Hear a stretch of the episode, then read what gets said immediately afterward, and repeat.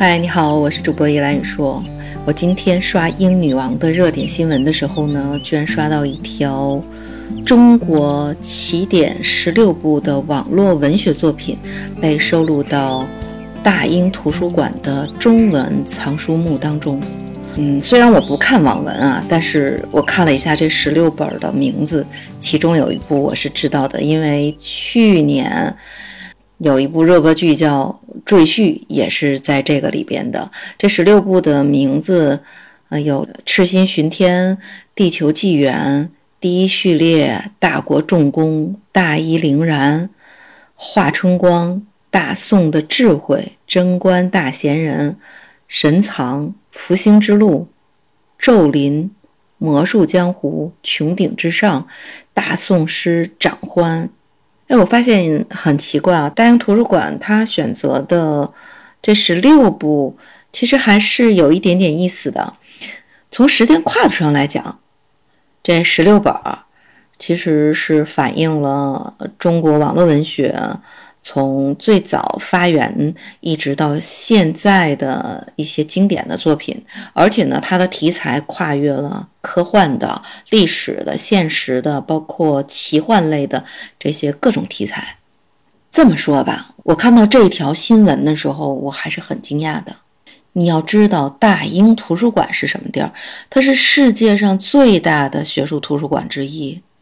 它的馆藏超过了一亿五千万件，它的馆藏的藏品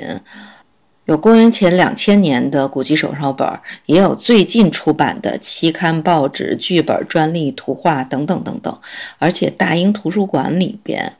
它藏的这个中文古籍有两万多种，其中敦煌的专藏就有一万四千种。我们都知道啊，大英图书馆它。还是严谨学术的一个代表的这个地方，一般来讲，他会根据读者的需求和书籍本身的价值贡献来选择收藏的作品。所以就是说，当下作者想要看的书，以及未来很长一段时间对人类文学历史有时代意义的书籍作品，才会收到这个里边。你看。它最著名的藏品，我们知道的有《爱丽丝梦游仙境》原始手稿，有达芬奇自己的这个手稿。你要知道，达芬奇可能最出名的就那俩画，《蒙娜丽莎的微笑》还有《最后的晚宴》。但实际上，达芬奇的手稿你看到的时候，你会非常惊叹，这简直就是一个跨艺术。跨工程、跨物理、跨天文、历史、地理，就这么一个跨学科、跨领域的天才一般的人物，我能想到的能够媲美的，比如说我们知道的三国时代的诸葛亮，比如说现代的特斯拉，而且它里边我还看到过，在唐朝的咸通年间，公元八百六十八年，第一部印刷的。《金刚经》非常非常的珍贵的一部古籍的经典，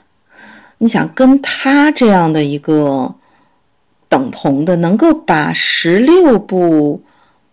网络文学作品收录到大英图书馆，这证明说我们的网络文学已经不是当年我想象的说啊，只是嗯套路一样的这个爽文。其实这个也不是网络文学第一次呢被图书馆收藏。嗯，一九年的时候，大国重工江夜啊，江夜我们都知道被改编成电视连续剧了。嗯，十部的网络文学作品就曾经被上海图书馆收藏过。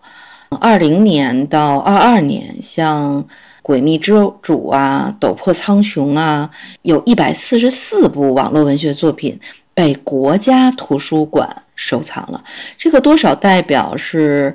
这些网络文学走出去了，也逐渐的经典化了。但是业内人士对网络文学被大英图书馆收藏，啊，认为这显示出中国网络文学正在成为极具时代意义的内容产品和文化形象。其实想一想，当年网络文学刚开始起步的时候，就会觉得格调不高，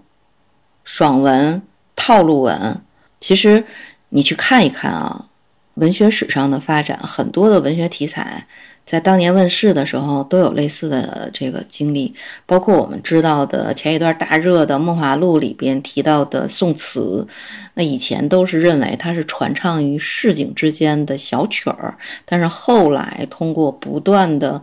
这样的一个改良进化，成为一代的唐诗宋词，我们的经典的这个传唱的作品。所以实际上每一代的这种文学都是顶着像潮水一般的这种批评的声音走过来的。当然，网络文学也经历了这样的一个过程。呃，可喜的是，他真的走出来了，而且成功的证明了自己。这个从民间自发生长的文学题材，也是表现了他巨大的这样的一个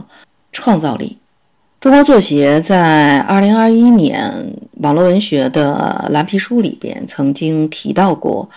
二一年中国的网文现实题材作品超过了一百三十万部。所以，网络文学现在已经成为这个时代最主流的文学表达形式之一。所以，未来如果它能够占据文学世界的重要的位置，也不会太让人意外。当然啊，网文呢，网络文学作品被国家图书馆收藏，被大英图书馆收藏，这得到主流文学界的一种肯定。但是呢，我们所有的这些网文的创作者，应该是可以把这样的一种肯定当做一种激励，然后再创作出更优秀的作品。其实，让网络文学走出海外，实际上也是中国文化走出去的一个亮眼的名片。去年十二月的时候。中国教育图书进出口公司和全球最大的幻想文学社——美国麦克米伦出版公司旗下的托尔图书，完成了《三体》三部曲英文版版权的提前续约，续约金额高达一百二十五万美元，接近八百万人民币。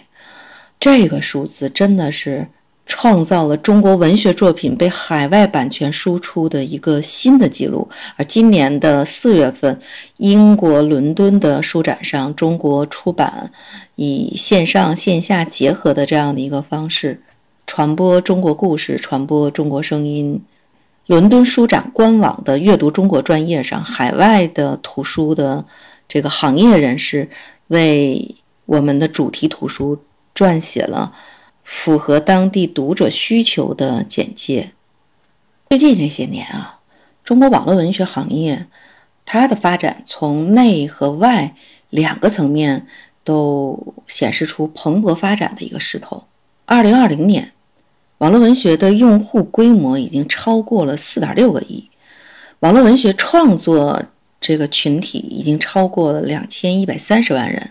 很多的九零后。九五后、零零后都加入到这个里边，而且从那个时间开始，网络文学一共向海外传播作品大概一万多部，网站订阅还有阅读 APP 的用户达到了一个多亿。文化自信是中国网文出海的根基，神话、传奇、武侠文化都是全球的年轻人喜欢的中国化的。这个元素，像《庆余年》《全职高手》，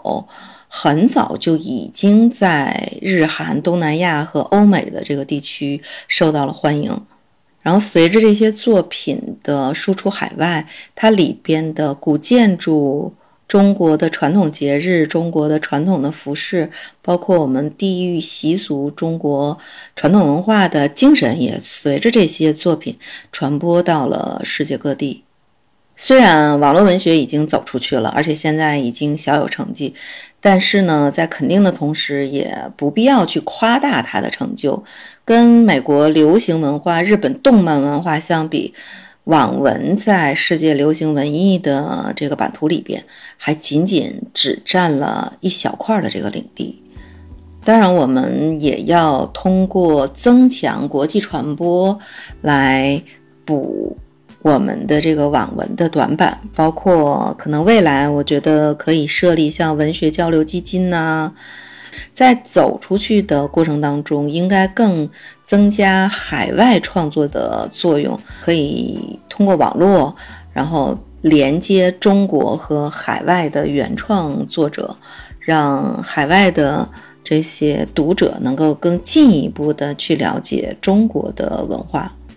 所以，未来的一种网文的趋势是，我们可以让已经成为海外读者文学生活的一部分的网络文学，继续从民间来到民间去，也要让市场始终在国际传播当中起到一个基础性的作用。那这样子的话，网络文学就能够更好的沟通世界和中国。然后去用文学的这个层面去彰显一个